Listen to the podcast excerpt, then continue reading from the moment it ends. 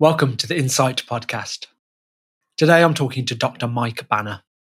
Mike is an NHS GP whose interests include mental health, behaviour change, fitness, and food. I talked to Mike about whether we should be skipping our morning coffee, why we should be focusing less on the supplements and morning routines and more on getting the basics right. Mike's recent presentation titled Is Fitness Bad for Your Mental Health? I talked to him about how he lost 35 kilograms and the approaches he recommends for healthy weight loss, and much, much more. Enjoy the episode.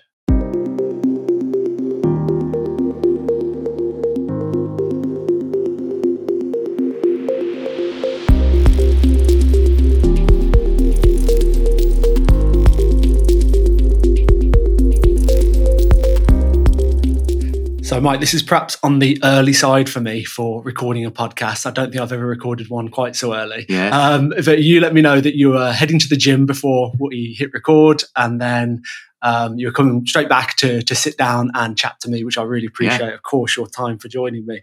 Um, Thanks for having me.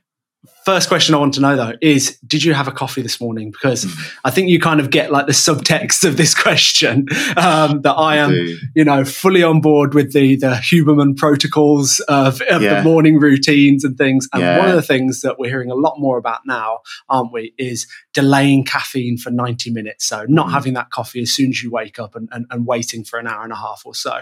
Mhm. Um, what are your thoughts on this? Well, look, I'm going to caveat this before I even start answering this question. I'm not a physiologist. I'm not an expert on this field, but I was really intrigued. Actually, I, I remember seeing in, actually in someone else's weekly email um, this report about uh, about delaying caffeine, and it was something that I had never heard anyone talk about. And they were talking about your adenosine system and how it's not working for the first 90 minutes, or it's working too much, or some some some sort of explanation that just didn't it didn't really make sense to me. Um, and a lot of physiology doesn't really make sense to me, to be fair. Physiology is incredibly complicated. It's something that I studied for two years as part of my um, preclinical medical degree, and it was something I always struggled with. I think it's really, really difficult and um, really complex. And so I'm always super wary of this these kind of brief Instagrammable soundbite explanations of physiology because I think real life is is usually a lot more complicated. So I started trying to do some research into it and figuring out what actually the story is behind it. And it wasn't that I was able to find out that it was wrong. I was just not really able to find out any information about it at all. Right. It was like it just didn't, I couldn't really find it as a concept outside of, um, you know, a, a Huberman podcast, for example. Mm. So I consulted a couple of trusted friends who who know stuff. I'm actually I, I was about to say I'm working on a, a collaborative post with a physiologist friend of mine who's also called Dr. Mike. I say working on a collaborative post. We suggested it about four weeks ago and then completely forgot to do anything about it. So I will I will get round to doing this and we will have an explanation. But my understanding is that it's not I, I don't I still don't really get why caffeine would be bad. I think there is something to say about how you know your cortisol levels are high first thing in the morning and when you first wake up. And so if you um, drink caffeine you probably need it less at that point than you might Mm. do in a couple of hours time for example.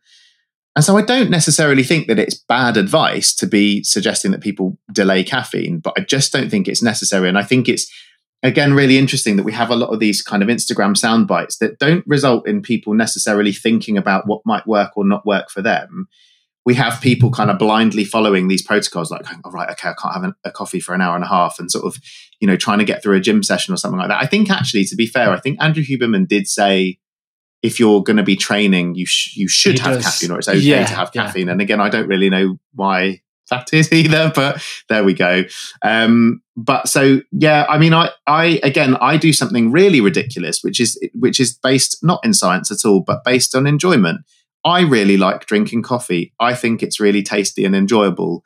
I don't really drink it necessarily for the effects i drink it for the Mm. flavor. And i think there is a bit of a psychological kind of wake up effect because traditionally we always have a coffee in the morning. So it kind of it sets your day up. It's a bit like having a morning routine i suppose. But generally speaking, I train pretty early in the morning. So the last thing I want to do is wake up half an hour early to have a coffee. So I normally just make a coffee while I'm getting ready and then take it in a takeaway cup to my training session and sip it while I'm training. This is the worst thing to do. Like there's no benefit to it. And this is the problem is is we don't always have to do stuff because it's beneficial and because it's the right and efficient way to train. Not everything has to be optimal. Sometimes you just like a coffee and you like yes. to drink it. And I'm okay with that. I'm not a power lifter who has to worry about, you know, my C- my sympathetic CNS being mm-hmm. overstimulated towards the end of a, a training session or whatever. I'm just a dude going to the gym and trying to get stronger. So I don't have to have like specific supplement protocols, it's not really going to make that much difference. And like, you know, whether I lift a kilo heavier on my bench press or do an extra one rep of my bench press, I don't know is going to make a massive amount of difference to me when I am training regularly, training, you know, pretty much to my capacity and um, trying to be as active as possible and trying to be generally as healthy as possible. And I think super easy to just get caught up in going, oh, but yeah. what if I miss out on my spirulina this morning or whatever? Then the day is ruined. I just think we need to chill out a little bit sometimes, you know? There's my soundbite. That's perfect. Cheers, man. I'm sharing that. But uh, I couldn't agree more. It feels like we are focusing on the 1%, aren't we? Mm-hmm. And we're not just getting the basics right. Yeah. Um, instead, yeah, we're focusing on the the, the supplements and the, how much mm-hmm. protein I should be getting and all this thing. When actually, yeah. in reality, it's probably sleep well, walk a lot, train hard when you can. Yeah. Um, but like you say, it, enjoy it, enjoy it. There's a guy yeah. called um, Steve Magness. I don't know if you know him, an American guy, um, long distance running uh, trainer, like coach, but also writes and things. Mm. And this is something that he goes on about all the time. And, yeah. and he's one of the people that on Twitter kind of will, um, you know, reply to certain people that are yeah. is putting putting out this advice and saying like, look, we, we, you're focusing on the one percent. Let's yeah. just let's get the basics right. Um, so that's really interesting to hear like I find it is it's really difficult because I don't want to trash the one percent. I think it's mm. amazing that some people are so high functioning that they have the time to focus on all of these things. And I don't want to I don't want to drag them down. I don't want to be negative about it. I don't want to mm. roll my eyes and scoff at what you know what people are doing because I think that every little helps. And if you know there are times when you know you want to buy a new supplement because you want to feel like you're doing something a little bit extra but also, I think that what there is a tendency to happen with social media is people just love to talk about the things that we disagree on. Mm. And so mm. it's really boring. If every fitness Instagram post was about getting more physical activity, getting a decent amount of sleep, reducing your stress levels, reducing harmful substances, um, consuming a minimally processed whole foods based diet, and like drinking plenty of water, getting plenty of fiber, it, like it would be really boring, wouldn't it? No one yeah. would really you use social media quickly. Yeah. yeah, but everyone agrees that those are good things to do, except for some real niche weirdos. I get that there are some people who who you know like carnivore diets and stuff like that think think that that is that that's okay but whatever but for for the for all intents and purposes most people agree on the best ways of trying to be healthy um, and yet it's boring. So we talk about what supplements we should be using and we talk about what time we should be training and we talk about what time we should be consuming supplements around our training. And you know it it just and we've all we've all done it. We've all been taken in by it. I don't know anybody who has not at some point in their life consumed bcaas because they thought it would be really beneficial to their training sessions but you know when you're consuming bcaas and going out for pizza after your training session actually i was about to be negative about going out for pizza for after a training session but of course go out for a pizza after a training session. What's wrong with that? Again my point is like we have to look at the bigger picture rather than yeah. these one little activities that we do. You know yeah. i think it's more important that you that you train than that you train perfectly. Yeah.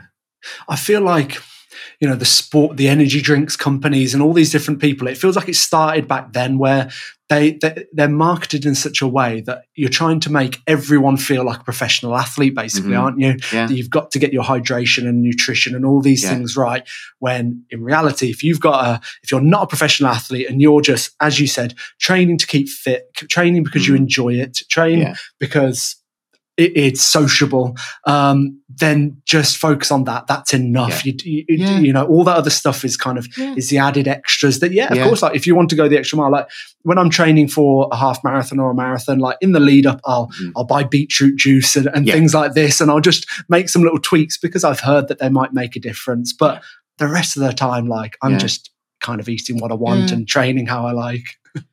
And I think it's remembering that there are different conversations happening, and it's okay if you aren't part of the same conversation. Like I don't know if if you heard of um, Marshon, Ollie Marshon, and his his No. gym. No. So really great guy, really impressive athlete. Um, has had like a um, like a competitive sport background, and now runs like online programs, and has a, a um, I think now two gyms. I think maybe a third soon. I can't remember, but um, I don't want to I don't want to misquote the story. But essentially he's he's building a really impressive empire around fitness and um, he trains really really really hard he is in amazing shape and a lot of his you know a lot of the people that train with him are in amazing shape and they are amazing athletes and it's really impressive to see what they do I went to one of their. They had a, like a, a men's day um, about men's health, um, like for charity, and they did a workout as part of that. And I went and joined in on it, and I was absolutely terrified. But they were amazing. Like, and the stuff that I couldn't keep up with, I still tried my hardest, and I still did. Like, I was incredibly proud of myself that I joined in on this because it's like you know it can be incredibly intimidating to mm. to do these things. And of course, they were super welcoming, super positive, super kind about it all, and and really helped me get through the session. But all of them were amazing at it. Mm-hmm. Like there are people who are amazing at training and and train at a different level to other people, and it's okay that that then that they're not after the same things that I might be after, for mm-hmm. example. And if I want to be after those things, I do have to change how I'm doing stuff. I do have to have to do better at a lot of these things, but it starts with the basics. It doesn't start with the 1%. And I think that's what's really interesting is I think people can get upset that people are displaying what is like an unattainable idea of fitness or whatever to, to most people. But the fact is, if it is unattainable to you, it's okay. But we can't expect it to be unattainable to the people for whom it is actually attainable. like, Mhm. let them enjoy themselves. Let them enjoy, you know, let them do the 1%. And I think that's again where we go wrong sometimes is sometimes we can be too critical of the people that are really pushing themselves. Um, and I think that there's there's there's a lot behind that. I know that like for me in the past, you know, I've perhaps felt sort of pangs of jealousy about the fact that you know that they're doing so much better than me. But I think if we step back and stop listening to our egos from time to time and go, well, actually, it's okay because they've, you know, they've prioritized something, a part of their life that I haven't chosen to prioritize Mm. or that circumstances haven't, you know, haven't led me to prioritize or ha- haven't perhaps allowed me to prioritize. But that doesn't mean that they shouldn't do it or that they're trying to lord it over me or anything like that. And I think there's always this kind of sense that we feel uncomfortable about those things. So we try and we we can try and sort of tear it down or you know, and it's not the right thing to do either. So I'm always really mindful when I talk about this sort of stuff that actually, you know, the one percent is okay for some people, but it just it we have to be realistic about ourselves. And that can be the hardest thing is actually having a serious conversation with yourself and going, look, I'm not I'm not at the level where I need to worry about this. And I've had these conversations with my coach with my coach, Mm. like saying, you know, do you reckon I should do this or do you reckon I should do an extra session of this or an extra this or an extra this? And he will say to me, I would prefer if actually you max out on the things that you're doing now Mm. and do these things with more intent before we start trying to push you to do more of anything. Um, and he's got a really good point because then when you sit back and reflect on it, you think, well, I could just be doing the things I'm already doing a little bit better rather than trying to add stuff. Yeah, just just do that consistently and stick with it for a year, two, five years. Mm. This is what we we find difficult as well, isn't it? It's like, Yeah. oh, I've got to go on to the next thing, the next thing, the new thing. Yeah. But actually, if we just just stick at it, that's that's when we get the results. And yeah, I agree that there are amazing athletes out there on Instagram, and Mm. yeah, you might get that kind of pang of your, your ego saying, "Oh, I wish I looked like that, and I wish I could train Yeah. that hard." But they, they can just serve as inspiration, can't they? Yeah, and if they're not inspiring you and they're they're making Yeah. you feel uncomfortable, well, that that like you said, that might be a sign of something you need to be more self-aware about and like think Mm. like why why is this making me feel like this and what, what can I do about it but yeah. yeah it's a it's a tricky balance for sure And I think also there's this whole thing that like if people make you feel uncomfortable, you've got to get rid of them. You've got to unfollow them. You got you know it's toxic. And then I was like, well, maybe you should like I get that. I think that it's important not to surround yourself with things that make you feel bad about yourself. But I also think there's work to be done on why those things make you feel bad about yourself rather than yeah you know feeling happy for other people um there's that um that concept mudita where you where you get joy from the happiness of others and the Ah, success right, of yeah. others and i think it's really poorly promoted i think we're We we're more often of that told that we should be angry that other people are doing are doing well but why why Yeah. can't we be happy that other people are doing well and also try and do a bit better ourselves i don't know Yeah. So, as you've kind of uh, mentioned, you are you're a, a doctor, a practicing GP. Is that correct? Yes. Yeah. Excellent. And on social media, you you, you share on. You, you post about and write about a whole range of different topics from nutrition to fitness, mental health, all these different aspects. And we've been connected for a while now. And something that popped up that you posted was a presentation that you gave in London. And the title of the presentation was Is Fitness Bad for Your Mental Health? Mhm. And uh, I've, you've, you've got to tell me more about this, Mike. Like, what, Yeah. what what did that presentation involve? How is it that fitness could be bad for our well mental look it, like i you know obviously it's a slightly clickbaity title tried trying to encourage people to attend the talk which actually didn't work particularly well but that's another story for another time but um the i mean the, the thing is i think what's really interesting is that fitness has sort of become blurred with a lot of other things Mm. and I think that all of the things that are good about fitness can be bad for us actually if we um, if we carry them out in certain ways. And I think the caveat that I'd say is is the answer to the question should always be yes. Like fitness should be amazing for our mental health because physical activity is good for our mental health. Being physically fit is good for our mental health. Mm. However, the way that we approach fitness, I think, can be bad for our mental health. And a lot of that is societal, but a lot of it is kind of personal backgrounds and and traumas and things like that as well. So I think the answer, honestly, is that it depends, and it can depend on even the time. So I think you know, fitness can be good for people's mental health at some parts of their life and bad for it at others. And I think it's like I said, I think it's just the way that we use fitness.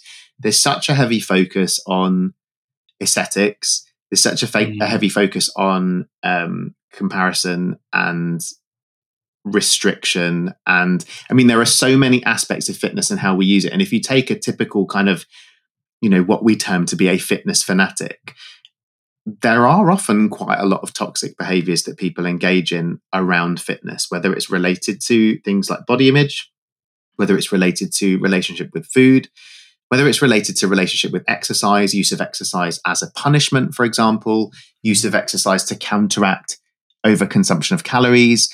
There are so many ways that it can that it can be not so great for us. And you know, particularly in, in the world of, of aesthetics with, you know, with like physique competitions, bodybuilding and stuff like that, which have now massively spilled over into everybody's life. Like Mhm. if you think 20 years ago, nobody knew what people looked like with their tops off unless they were on a beach holiday with them or unless they were their partner. Like you didn't really see people with their tops off.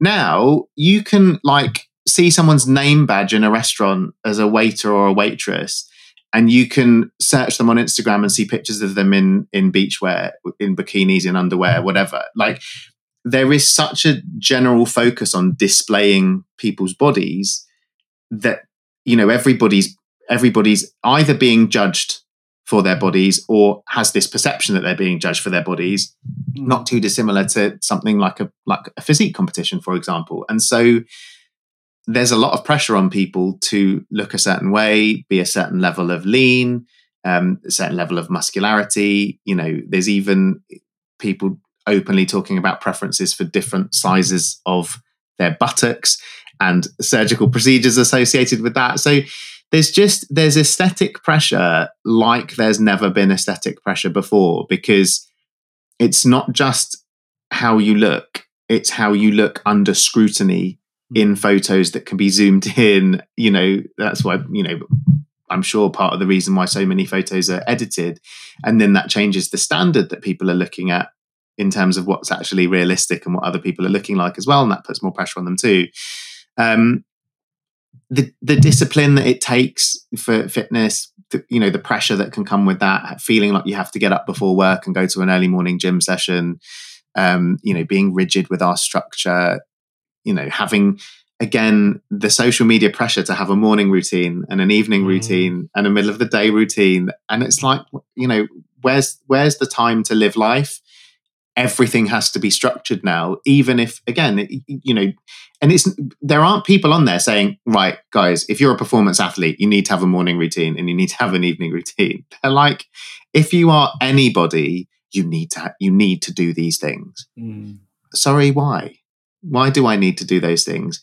If i find them beneficial cool i'll do them. But actually if i find that they cause me limitations and pressure and i'm more stressed out for the whole day because i didn't didn't manage to do my morning like Pilates or whatever, then it's probably not necessarily a positive thing. It might be for the person who's posted it. And this is the problem. We're constantly getting information from people who aren't actually experts on what we should be doing. They're just people who've really enjoyed something and want to tell everybody about it, but mm. it's painted as expertise. Um, and so it just is, I just think there's like, again, it just comes back to we just sometimes need to chill out a little bit. Mm. And I think that's when fitness is really amazing. When you are engaging in fitness because you recognize the physical benefits, you recognize the mental health benefits, you enjoy working out, you enjoy training, you socialize with people at the gym or in a group session or whatever.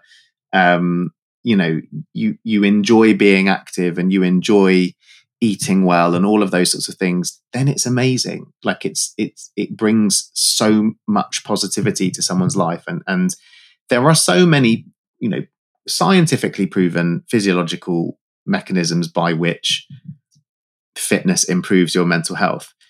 But it depends what you call fitness i think is is is the answer to that question yeah, I can't remember who said it first, but it was something along the lines of there's there's a hundred reasons why you should exercise, and losing weight and looking good doesn't come on even come on that list. Mm. Like there's all these other reasons why yeah. fitness and exercise yeah. is so so. But so I reckon if you ask everybody who goes to the gym why they're at the gym, I think Most a significant people. proportion of them would say it's for some sort of aesthetic way. reasons. And again, there's absolutely nothing wrong with that. There's nothing no. wrong with wanting to change your aesthetics or having aesthetic goals.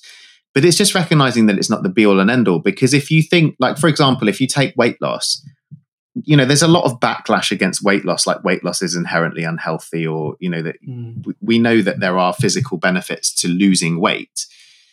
But I think that the sensible people that talk about the caveats to that and the and the the risks of weight loss our understanding of the idea that actually pursuing weight loss at all costs can be unhealthy for some people. So if somebody is aiming to lose 10 kilos and they think, right, what can I do to lose 10 kilos? So they start training and eating better and they lose one or two kilos, but that's not 10 kilos, is it?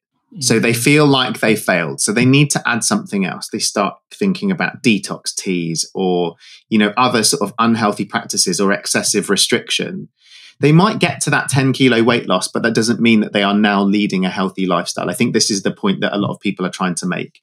And it's unfortunately been kind of bastardized and extended again into clickbaity headlines that make it sound like it's dangerous to lose weight. And I don't agree with that. However, I do agree that pursuing weight loss at all costs can lead to unhealthy behaviors. And actually, if we focus more on the health behaviors rather than the outcomes of those health behaviors, then the outcomes will come probably anyway, but also you'll get the benefits of increasing physical activity, you'll get the benefits of improved nutrition, regardless of whether you lose two kilos or 10 kilos or even zero kilos, because actually those those activities on their own will still be having health benefits for you. So actually, I think it's not ridiculous to move away from weight loss as a goal. I don't think that's quite reasonable. But I think that it's really hard to do because the whole of society is like built around fat loss. Like you Mm. can't really avoid it. Everything is about, you know, when you have a conversation with anybody about food, oh, I'm being good today, or oh, I didn't have a dessert, so I was healthy, or um, I want to lose weight, so I'm cutting out carbs. You know, like all of these things that you sort of have to bite your tongue a lot to not go on a massive rant about.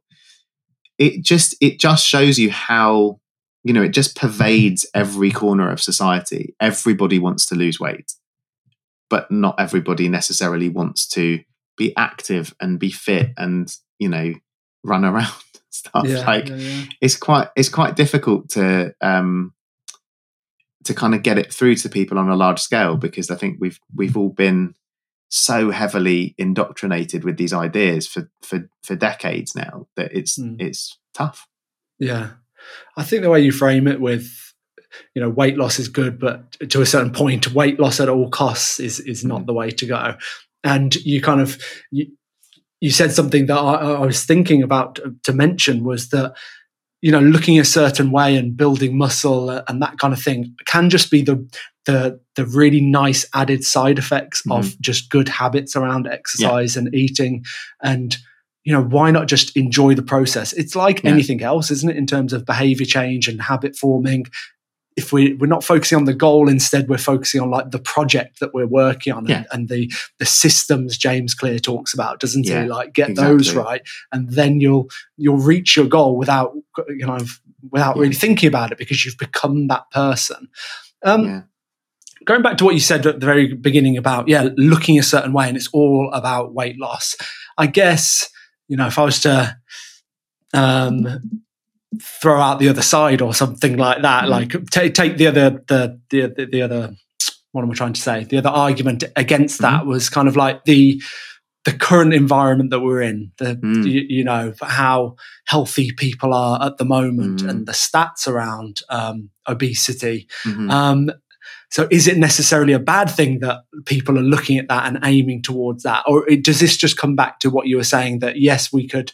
um, be aiming for that, but we need to go about it in the right way? Do you know what I'm getting at here? Yeah, Like- absolutely, I absolutely do, and it's, it's it is a really contentious topic, and so it's, Mm. it's I, I I always try and be really balanced in in my thoughts and ideas on this. Like you know, I I got into this whole space because I lost thirty five kilos, and I you know, so I I have a big weight loss background. That was what I Mm. wanted to do, and and going through that process, I think that what I realized is the that sometimes the best way to lose weight is to not worry about losing weight and to you know to do these activities anyway but i'd be lying if i said my goal that whole time wasn't to lose weight but i tell you what was really interesting about and i didn't know what i was doing at the time but you know i had tried to lose weight three four thousand times like you know on a weekly basis i'd go on a diet and it would be you know sometimes i went on diets where I would just try and eat as little as possible. Sometimes I went on diets where I ate only peas and ketchup. I went on diets when I ate only grapes. You know, like I'd done some dumb things, right? And it's Wow. you know, and and and what was interesting was that the simplest ways of dieting was what actually lost me weight, which was you know focusing on calories. But I went through every bit of every process. But when I actually did lose weight, it was very interesting when I look back at the beginning of that time. I'd got to a point where I was I was very very overweight. I was very inactive. My work trousers I would order online because I was too embarrassed to go into shops and try. And it, it used to make me so angry when I would go and try on clothes in shops and they just wouldn't fit or they would look, you know, what I perceived to be terrible. And it was, you know, it used to upset me. I hated going shopping. So I used to order trousers online for work. And I got to the point where I was ordering 40 inch waist trousers. And that was this moment where I was like, look, this isn't really like it had gone from, you know, 34 to 36 to 38, mm, Mm, down to 36, back to 38. You know, like it was all fluctuating, but it was all moving in this general direction away from where I wanted to be. And I kind of thought, look, if I don't make some changes, something bad is going to happen, you know, with my health. And I thought to myself, maybe instead of just trying to lose weight, my goal should be to become one of those people that goes to the gym all the time, one of those people who eats salads, one of those people who doesn't necessarily order dessert every time they go to a restaurant, even when nobody else is having dessert. Like, I don't have to do all those things. And I want to be the kind of person who has some control over this. Mm. And I want to be healthy.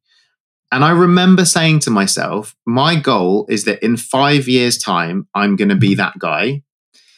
And even if I don't lose a pound of weight by doing these things, it's going to help me. It's going to help my blood pressure. It's going to make me feel better. It's going to have other effects. And it's really weird thinking back because I still just wanted to lose weight. I mean, that was actually what I wanted to do, but I told myself all of these things and I set about it. And I had a lot of help from other people, you know, from experienced people, from social media, all of that kind of stuff as well. And it just happened. And like five years later, I was that guy. And it makes me think a lot about how we frame these things and how mm. we talk about it. And I think, you know, there's a lot of evidence that tells us that when people feel stigmatized or they feel ashamed of something, they are less likely to make changes to it or at least less likely to make positive changes there's lots of you know there are studies that show if if if someone who's overweight sees an advert that makes them feel ashamed of being overweight they're more likely to consume more calories over the following couple of days than they would do if they hadn't seen that imagery. So the idea that we need to have tough love and you know tell it to people straight is i think just you know, it's partly rooted in a bit of fat phobia because we think it's bad to be fat, which, you know, there are negative health outcomes associated with obesity, but it doesn't mean that fat people are bad. And it doesn't mean it's mm. bad, like morally, to be fat. It, it might not be beneficial, but it's not, you know, it's not, it's not a moral judgment. And I think we very much confused our health ideals with our beauty ideals and with morality. And I think that's where a lot of this comes from. And I think that the reality of the matter of what's happening with society at the moment and the increased rates of obesity is that so much of that is driven by our environment. It's not that people are, you know, morally corrupt or unable to resist temptation. It's that literally stuff is shoved in their faces all the time. Like you wouldn't tell an alcoholic person to go to the pub and just not drink alcohol. You know that they are going to end up drinking. And I, I, don't mean to compare alcoholism to obesity because it's very different. Obviously, we're talking about addiction, but the idea is that you know if if people are are overeating, it's because we are constantly being told to. Now, there are, of course, a sector of people, and I include myself in this, that just really enjoy eating and that just don't feel like controlling it because it's very enjoyable. They like eating lots of food and they don't care about the health outcomes. That was me a number of years ago. Um, but that doesn't mean that, you know, it's society shapes how we respond to those things. Like, you know, 20 years ago, if it was, you know, Sunday night at 10 o'clock and I fancied a McDonald's, I couldn't have one because I would either have had to walk to one, at which time it would have been closed, or that's it. There was no option. Whereas now, if that happens, I can just press a couple of buttons on my phone and it's suddenly there. Or, you know, I can be walking down the street and there's big signs telling me to eat a McDonald's. It's quite hard to resist those things and they are designed to make us do it. And then when we get there, the meals that we are that we are told is a, a one meal version of something is super high in calories, super high in processed food, but very easy to consume in large quantities. And then we get to the checkout and they go, Do you want to add, do you want to make it larger? Okay. And also, do you want, just want to add an extra like portion of nuggets or something? Yeah. I am quite hungry, yeah, so probably will. And then five minutes later, you've you've done that. You know, it, it's it's and and and that's even without talking about cost the difficulty in actually accessing healthy foods, the socioeconomic challenges that people face yeah. in trying to be and eat healthy, access to exercise, access to, to healthy food. There are so many things that are at a level that is higher than us that we have very little control over. The difficulty is the only way that we can counteract this is with personal responsibility because the government isn't changing it, the food industry isn't changing it. None of this stuff that needs to happen for people as a society to lose weight is actually going to happen. So it's just left to individuals to decide that they want to lose weight and seek out education that isn't total rubbish, which is very difficult to do most people who try to lose weight end up doing it in a really terrible way that's really miserable that ends up in them putting on weight because they couldn't hack it because it was a silly diet that they went on yeah. that they found on the internet and then they couldn't they couldn't um, sustain it and then they stopped doing it felt like a failure and then put on more weight as a result you know there are there it is really difficult because then you know, I've, I have a lot of discussions like this with a lot of friends, and some of my friends are really heavily focused on personal responsibility. And they say, well, at the end of the day, it's your health, it's your responsibility to do something about it. And I get that because that is actually the only option at the moment. It's very difficult to find the support that we need in terms of in terms of doing that. And it is possible to do it. We've seen people do it, but it's hard. Mm-hmm. And how you do it from a psychological and physical perspective determines a how successful it is and b whether that success is actually in your best interest because there are, there are a lot of skinny people walking around who have lost weight through means that is not healthy. And you know they might not necessarily be healthy just because they're skinny but we assume that they are. And i think that's what's really challenging as well. We make these huge assumption, assumptions that health is based entirely on weight. And it's like it's not that i'm saying it has no base. And I think this is the difficulty: is you tend to get this false dichotomy, whereas people either seem to think that dieting is bad and weight loss is bad, and you shouldn't have to bother losing weight, and it doesn't matter, and it has no impact on your health. Or you have people thinking you have to lose weight to be healthy. Mm. But the answer is somewhere in the middle, really, isn't it? It's with balance and it's about finding what is healthy for people and actually giving them the support to make those health changes in a way that is realistic, sustainable, manageable, and actual healthy rather than just, you know, have some detox tea and a couple of milkshakes and then yeah. you'll be fine. You might lose loads of weight and then you might put it back on. You know, but I think I think this is part of the problem is a lot of these statistics about weight gain post dieting as well are because generally we diet very badly. Mm. You know, we don't make small sustainable changes that we can manage. We don't factor in a little bit of what we enjoy. We we overly restrict. We take away everything we love from the diet, and then we uh, understandably stop wanting to do it about two weeks later. Mm. So going back to that that personal responsibility, how how can one go about that? I guess you, you've you explained your your story, which seemed like a very like healthy approach that you eventually got to. Like as you said, you you went through the dieting, you went through that kind of that miserable period of mm. of trying to do it in in the the ways that didn't quite work. But then you got to the point where you said um, you took the responsibility and you um, you set yourself a long term goal, which I mm. guess is great, isn't it? Rather than a short term goal. Um, you thought about your behaviors.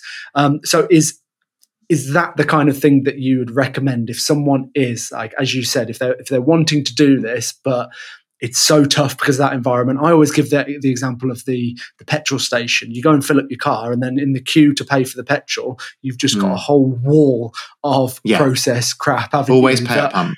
Always. well, some just like my, my local one doesn't have that option, so no, I have to go and queue up next to the crisps and the chocolate, and it's like, yeah, yeah I just fancy a bit of. I'll just yeah, and at the back of the so queue, it's, it's, a very easy decision to make. But by the time you slowly get towards the front, well, and you're yeah, it's more and more chocolate bars, and you like, see people, don't well, you? I could just have one. You yeah, know, yeah. It you is, see people is, like umming and ahhing, and the closer yeah. they get, they like look at it, and then they look at it again, and they go, "Yeah, yeah, I'll just grab it," yeah, which is completely yeah. understandable. But completely so, understandable. so what do we do? What do what do well, we do then, Hat? I think it's really difficult. I think because again, the answer is different for everybody, and mm. what restriction looks like is different for everybody. So, like for example, I have a friend that does not like carbs, so when she wants to lose a little bit of weight, she just stops eating carbs, and it doesn't bother her at all. Right. But there are many people that, you know, for cultural reasons, even let alone just um, just preference reasons, that will be genuinely not a sustainable way of losing weight. Or making any sort of form of lifestyle change. So I think it's about I mean, look, I, I work with the British Society of Lifestyle Medicine, and, and their sort of tagline, their, their hashtag is one change. And I love that because it's it talks about picking low hanging fruit, making one little change at a time. Right. Again, like I, compound change is a huge, huge thing when it comes to, to lifestyle change. Like I, I like just take this morning for example. I was in the gym at six a.m. doing a training session. If you spoke to me a number of years ago suggesting that I would be in a gym at six a.m. before a day of work or before a day of anything, I would have have like laughed at you because I thought that it was ludicrous that I could go to the gym and then do a day of work, let alone at 6 a.m. Mm. So, but I joined a gym actually that did classes, and the classes were all early morning. And so I was like, well, I'm, I'm going to have to try this at some point and see what happens. So I actually booked a half day off work so that I could try this early because I was scared I would be, make bad decisions or be, you know, be a bad doctor because I would be too exhausted to do anything. Because my usual training before that was going to the gym after work and I would be absolutely exhausted. My mm. sessions were terrible. I was useless. All I could do is, you know, run a bit on a treadmill and then go home. And it would take hours because like I just couldn't muster myself to, you know, to actually do anything. And so I tried this this 6:30 a.m. session and did a half day of work. And I was like a different person at work. I was really smiley. And I was like, why am I like this? What has happened? and I actually enjoyed it. And I thought, like, this is okay. Like, I feel all right. And then I kind of had my half day and, and it was fine. And I thought, well, maybe I can do this on a normal day. And I gradually got to the point where I was doing that four times a week. Mm. And then I started to go, do you know what? There's two different sessions that they do. They do a 531 and a 631. And when I do the 631, it's a bit of a rush to kind of shower and change afterwards. And you know, rushing back into work and then having, you know, like risking being a couple of minutes late to get logged on with the archaic NHS IT that we have to face. I thought, do you know what? I'm going to try the 5:30 session. And I started doing the 5:30 session once, twice, and then again, ended up doing it three, four times a week. Yeah. And you know, if again, if you had gone, when I start first started trying to get into the gym, if you'd gone right, so this is how you do it. Sign up to this 5:30 a.m. gym class, have a shower, go to work. If I'd done that straight away, I think it would have genuinely been a total disaster. I'd have still been going to bed at 11 o'clock. I'd be, you know, I'd have no sleep.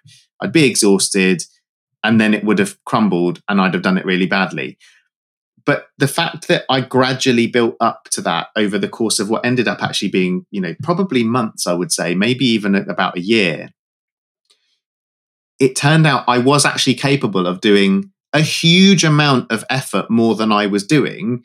But you can't go from zero to a hundred straight away because you'll you'll fall apart. You have to like pick the low hanging fruit, make a little change. You'll see benefits from it, and then make make another change. Once you're sort of comfortable with that and you've incorporated it into your lifestyle make another one. But if you suddenly go right i'm going on a health kick tomorrow. I'm going to stop drinking caffeine for the first hour and a half of the day. I'm going to sleep loads earlier and get loads more sleep. I'm going to stop being stressed. I'm going to give up alcohol. Um, i'm going to reduce my calories and i'm going to cut carbs and i'm going to the going to go to the gym five times a week. How long is that going to last? Mm but if you start, you know, if you do one of those things at a time, you might find it's actually really, really powerful. Yeah. Compound effect for sure. And I guess you find the more, I don't know about you, but the more you exercise, it's the, the, the less appealing the the kind of the, the treaty, the sugary, salty foods seem. I feel like when I'm training, I don't find that. I wish, I really wish I did. I, re- I, I genuinely, the one thing that I still struggle with, and I think I always will struggle with, is processed foods and the the like I engineered to I, be addictive, aren't they? So I know, but I I love them. I think more than most other people. To the point, I was like, um, I don't know if you've seen. There's a there's a couple of books that have come out recently. One is called Process People by Ah, yeah. um, Kimberly Wilson, and the other one is is um, Chris Van Tulleken, who's released another book Oh, I was about thinking of a um, guy called about Henry processed Dim- Dimbley, is it? But that might be something else. I might be getting confused there. Sorry, go on. Actually, which what Kimberly's book might be called Unprocessed. I think actually I've got it over somewhere. Anyway, I digress. But I'm I'm titling these books incorrectly, and I think Chris's is called Processed People. But um, when yeah, I'm scared to read these books because I don't I don't want to have to give it up because I Mm. really like it. Like I went to McDonald's the other day and I had a Big Mac, and it I loved it so much. You know, there's all these people that are just like oh i can't believe like we've we've been led to believe that these foods are so tasty it's just plastic food and i ate this big mac and it was the most amazing thing that had happened for days it was so good and i think this is the thing is i just want to be honest about it with Mm. people i want to be honest and say like i really like this stuff i really struggle to reduce it because it's so very enjoyable but i also recognize that there is a benefit to reducing it but perhaps it's unrealistic for me to get rid of it completely because I'm probably going to end up then setting myself up to fail. So maybe if I'm just a little bit careful about when I consume it, how much of it I consume, you know, and and that sort of stuff, it's all right. Mm. You know, we've all we've all got to have some things that we enjoy that don't have to be good for us. And again, I think the important thing is to look at our diet as a big picture and as a whole. One food is not, you know, isn't your diet. yeah. But if I was eating Big Macs every day, I would say that's not a healthy thing to do. But if you have have one once in a while, I Mm. don't think it's the end of the world. I guess this is where cheat days come in, and like the, many people swear by cheat days, don't they? You know, one day a week, go nuts. Well, I see. Actually, again, I I would tell you a story about cheat days. I I really don't like the concept of cheat days. Mm. I, I think that again, it brings morality into it. It's the idea that you are cheating on something. I prefer the idea of considering that your diet is a whole diet and Mm. actually you can incorporate foods that you enjoy at any time or at any day. Mm. It doesn't have to be on a specific day or a specific moment. It because you set up this idea that you are cheating when you do it and that you're doing something bad. And I think that is something that a lot of people end up struggling with without even realizing. And actually, one of the one of the things that I sort of credit with potentially being one of the most dangerous things I ever did for my relationship with food was I went on a diet that was recommended to me by a coach that was cutting out wheat, sugar, and dairy, um, which you know, understandably, massively and dramatically reduced the amounts of calories I was Mhm. consuming because that was my favorite food. and so I, and you would do that for six days a week, and you would have a cheat day. Mm. So, and it was like, oh yeah, but just be sensible on the cheat day. You know, don't go crazy. And I was like, okay. And so by the first couple of weeks, it was fine. I was like, oh, I don't even crave these foods. I'm really happy just eating normal stuff. Like, this is great. I'm doing really well. All holier than thou. I'm so wonderful. I'm so moral and so, you know, uh, so pure that I'm that I don't need these terrible demonized foods. And then gradually I was like, right, what am I going to do for my cheat day? And I would regularly, I'd plan in like, I, I would plan in like meals out on the cheat day, but I would also go to the supermarket on the morning of the cheat day and go around the whole supermarket and pick out all of the foods that I had fancied during the course of that week and had not eaten Yeah. and I would eat all of them that day because this is my last chance to eat these foods for another week. So it was like I was about to to die, and this was my last meal. And then it gets better. I decided, well, a cheat day is 24 hours long. So maybe if I start it at 8 p.m. on a Saturday and finish it at 8 p.m. on a Sunday, I can get in an extra dinner on the Saturday night. So actually, Very sneaky. and it's still okay because it's a cheat day. And my weight didn't change. I didn't lose any weight, but I didn't gain any weight. But what changed was my relationship with food and my relationship with what was okay to do. Mm.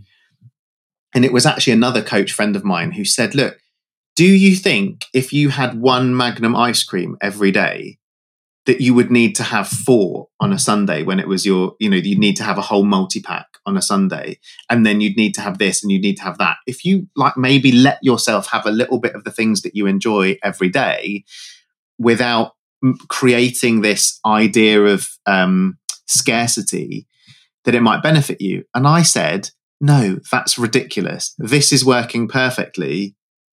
And I carried on for a long time until I finally relented and listened to to him. And that was when sort of I started using a more kind of flexible dieting approach. And you know, there's problematic bits with every with with every way of dieting. And this is my point: is that actually you can manipulate these things, particularly if you feel a certain way about food, or if you feel a certain way about yourself, or you feel a certain way about health you can find ways to make things unhealthy. You know, even with flexible dieting, I once substituted broccoli out of my diet because there was as many calories in a Solero as there were in like two portions of broccoli that I'd have with lunch and dinner. So I stopped having broccoli. That's right. not healthy, no, is it? No. Like that's insane. But in my idea, I was working within the confines of flexible dieting and this protocol that I had. So it was great. And I was losing weight by doing that. So therefore it was healthy.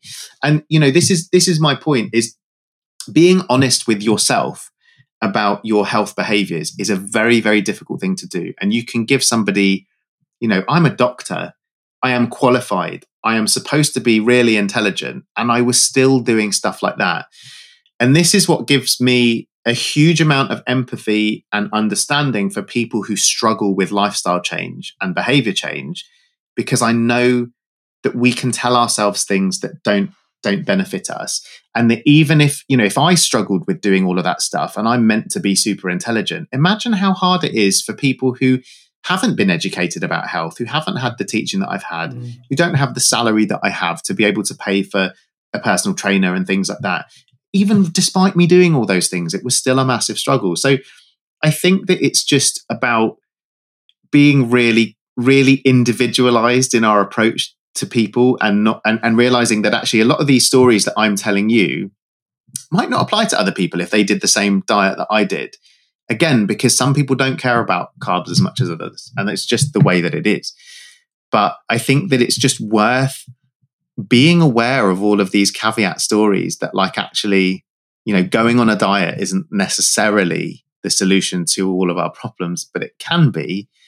And it certainly can be a solution to some of our problems if we do it in a way that supports our health and i think that's where where where the problem is sometimes mm. right this feels like a good place to to start wrapping up i think you've given such a kind of a refreshing take on the whole you know the the fitness industry diet culture weight loss I, I could go on, but I realise that we're kind of approaching an hour. Um, so uh, I keep saying this at the moment to every guest that comes on. You'll have to come back on because I just oh, I genuinely mean it. That would be great. That would be great because I think you know the whole calories in, calories out. We could talk about that. We could talk about yeah. intermittent fasting. There's, oh, there's yeah. so much we I'd can talk about.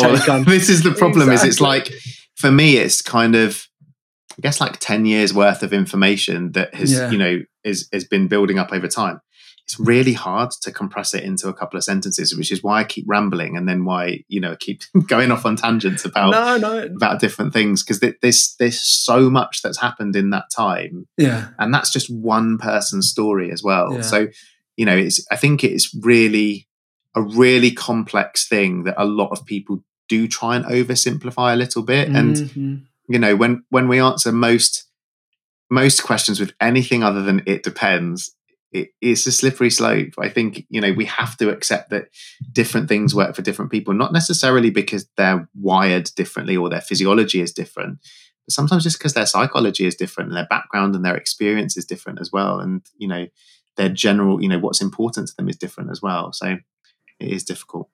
Yeah, it's unbelievably complex. But I think the fact that you've offered your personal story today and talked about, you know, some of the the pitfalls and then some of the successes as well, and the, just your br- brutal honesty as well about how you know you can have those moments of weakness and and you're you know, yeah, all, it's a bit embarrassing. But I think like again, no, no. once you once you let your ego slide and you admit how dumb we are sometimes yeah. I think it's much easier to then be a little bit more adaptable and to realize, like, if you don't, if you're not willing to accept that you can do stupid things, then you can't make sure you do less stupid things. Because if you can't, if you're not willing to realize that what you're doing is is not the best way of going about something, I hesitate yeah. to use the word stupid, other than about myself. um, because I think it's quite derogatory. But and it's not stupid of people to do these things because again, it's what we're told, you know, by people who we perceive to be experts, and we Yeah, just believe them. Um, but it is the, the things we are doing are stupid, and actually, if we can accept that, then we can make them less stupid. accept it and going back to what you said as well just to kind of laugh at it and embrace it like you're probably doing more damage by you know indulging yourself that one evening and then beating yourself up about it rather than just indulging yourself and going yeah you know that, that Yeah. was really nice and i enjoyed Yeah. that um Exactly, tomorrow's another day let's move Yeah. on absolutely. so w- one more thing i was just wondering you know because you you talk about a whole range of topics and this can be quite a you know a, a quick fire question if you like Uh-huh. but is is there anything else that in the kind of the the fitness the nutrition the mental health world that's kind of really captured your interest at the moment are, are people talking about something you're like oh okay or is there anything that's keeping you up at night where you're going like what's going on here or why are people talking about it like this I mean, nothing good, unfortunately. I think there's, there's lots of things that worry me about. You know, we've talked about the um, the kind of self portrayal of expertise that we get a lot on social media. I think there's a lot of value in engagement and in clickbait, and unfortunately, less value in education and and actually good quality information. And I think that's a shame. But right you know, I think it's always been like that to some degree, whether it's social media or, or mainstream media. But I think that it's more insidious on social media. Like we often know that, you know, tabloid headlines are silly, but we don't necessarily think that Instagram headlines are silly. And I think that's dangerous. Um, good stuff. I mean, there's a lot, there's lots of progressive stuff happening in, in the mental health world with, you know, new approaches to, to therapies and treatment and, you know, even, you know, things like um, psychedelics and stuff like that, Mm. which people are talking about a lot. Um, but I think the big thing in mental health at the moment for me is just the the worries about services, service availability, and you know how people use the services that are available. I think is just very it's very challenging at the moment. We're just hearing too many stories of people struggling with their mental health and and asking for help, which is what we've been telling people to do for a long time, and and not necessarily getting the help that that they they feel that they need and it's difficult to tell you know which ways which way it's going whether whether they are getting the help that they need. And it just doesn't feel like it or whether they are they they are not getting the help at all. And i think a lot of there are a lot of sad stories that are going on that that are avoidable um, Mm. but resources are, are difficult at the moment i think in that sector. And it's very very worrying all important points all important points really appreciate your time to thank you you for know coming me. on the show talking to me about all of this this this range of different topics it's been it's been Oh, great it's been it. really really cool to chat to you i'm going to ask you three very quick fire questions before you Yeah. go because i ask these to every guest so you can answer you know You One said the last as well. question was quick. I know, fire. yeah. I still managed to take 10 minutes to answer. yeah true so well this one's got to be quick fire Mike, okay, I will be quick. I will these be quick. three um, so the first one is what's one lesson you wish you'd have been taught when you were younger when you were a child Um, sometimes I'm glad that I learnt the lessons when I did because I think I think with lessons they come along at the right time. However, I think if I could go back in time, I would perhaps remind my youthful self that you can look after your own physical health while also studying and um, being really good at maths and science. You can also try hard at PE as well. You don't have to just be rubbish at it because it's the only one that your parents won't tell you off for not being good at. Um, what's one habit I could introduce to my life uh, that could help me feel great, could help me feel happier? Um, oh, I don't know if I would class it as a habit, but I would just say intent. I think if we did a little bit more stuff with intent, you know, less aimless stuff, whether it's how we eat, how we scroll, what we look at on the internet, what we watch on TV, whether we watch TV, I suppose is is is is a bigger question. What music we listen to, what podcasts, what audiobooks, you know, I just think intent is probably something that I am trying to get better at. And if you could buy everyone in the world one book, which book would you buy them? This is a really difficult question, and I'm going to answer it as though I'm in a podcast, not as though I'm in real life, because I probably would would give people a really terrible book. I really like a book um, called Think Again by Adam Grant. Um, it's basically about being able to think again rather than just focusing too much on the things that we believe to be true, um, but how we do it. Um, I think I think that's a really good book, and I've probably only read about a third of it, if I'm honest. Like most books that I think are really good, I'm like, wow, this is amazing, and I know I'm I'm a very bad book completer, but I do know it's a really good book. I probably should have chosen one that I'd actually finished. Why am I honest about this? See, I shouldn't have said that. I should have just said it's a really great book. You should read it. Why did I say I haven't finished it? But it's all good. I've read it and I'd recommend it as well. But I actually finished it, mate, so I can say that. See, I've stayed in my lane, but I was right anyway. But you're the expert on Think Again by Adam Grant. hardly, hardly. Right. Um, thank you so much again. People thank that you. want to connect with you, where can, where can they find you? Where can they get in touch? Uh, it's Dr. Mike the Second uh, on any social media platform that you choose to use. Uh, probably Instagram is the one that I use most frequently, but even that's a little bit um, tenuous at the moment. But I will get back into it soon, I'm sure. nice one, nice one. Right, look forward to catching up again soon, and Likewise. hopefully you'll come back on the show again. Cheers, Absolutely. Mike. Thanks for having me. So, thank you for tuning in. I truly hope you found my conversation with Mike insightful. If you've got any questions, comments around the topics that we explored, then do get in touch. We'd both love to hear from you. Now, if you enjoyed the episode, please share it with friends, family, and colleagues who you think would find it interesting as well. And I'd also love it if you supported the podcast by following and rating the show on whichever app you're listening on. Cheers, and I look forward to bringing you another episode soon.